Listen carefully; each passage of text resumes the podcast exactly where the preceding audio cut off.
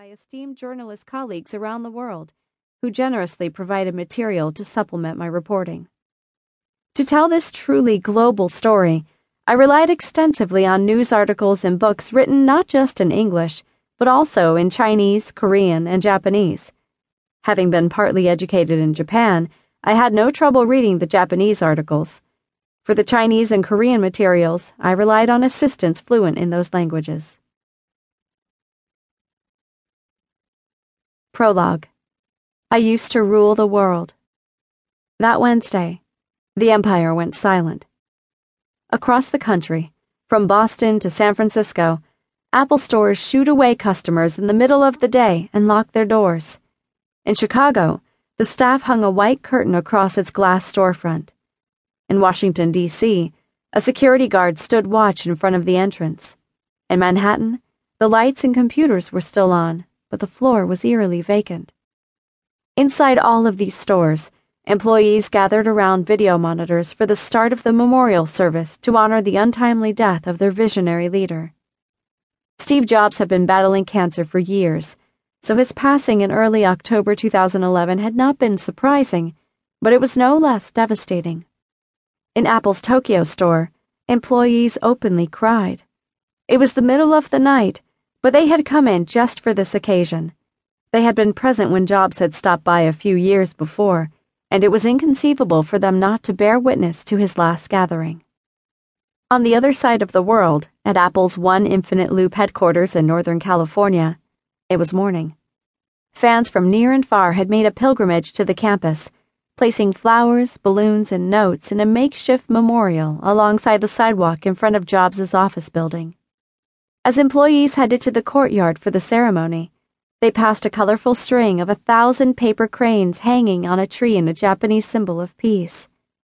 The American, Californian, and Apple flags at the entrance flew at half staff.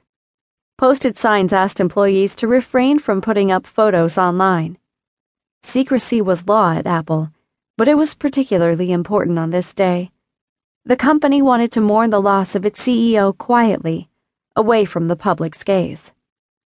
One enterprising television station dispatched a helicopter that hovered over the campus with a video camera that captured the scene.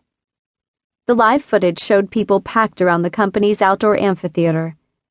Fall was coming, and the leaves on the trees were blushing red. Thousands of employees filled the courtyard. More lined up outside as shuttle buses delivered workers from Apple's satellite offices. Jobs' widow, Laurene, sat discreetly to the left of the stage. Dressed in black, her eyes hidden behind sunglasses, she flashed the barest of smiles. Apple employees whose offices faced the courtyard looked out from their balconies. Next to them, draped on the buildings, were massive black and white photos of Jobs two stories high. The deification of the fallen emperor had begun. In one photo, a young Jobs sat in lotus position, cradling an original Macintosh computer in his lap. In another shot from 2004, Jobs clasped his hands, a hint of a smile suggesting a quiet confidence, almost as if he foresaw Apple's coming ascendancy. The third image would adorn the cover of his biography a bearded Jobs with his hand touching his chin, a portrait of a man who knew he had changed the world. Nearby lay stacks of white program books with the title Remembering Steve. Inside was a copy of a commencement speech that Jobs had given at Stanford University in 2005. Your time is limited, so don't waste it living someone else's life, it said. Don't be trapped by dogma, which is living with the results of other people's thinking.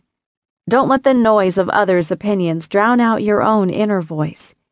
And most important, have the courage to follow your heart and intuition.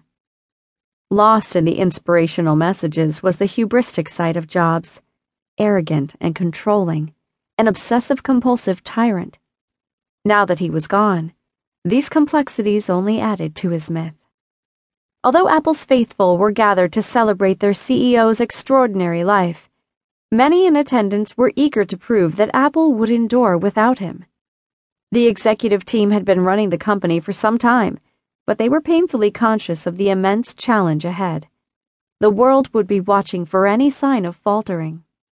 Former Vice President Al Gore, a member of Apple's board of directors, told the crowd to have faith.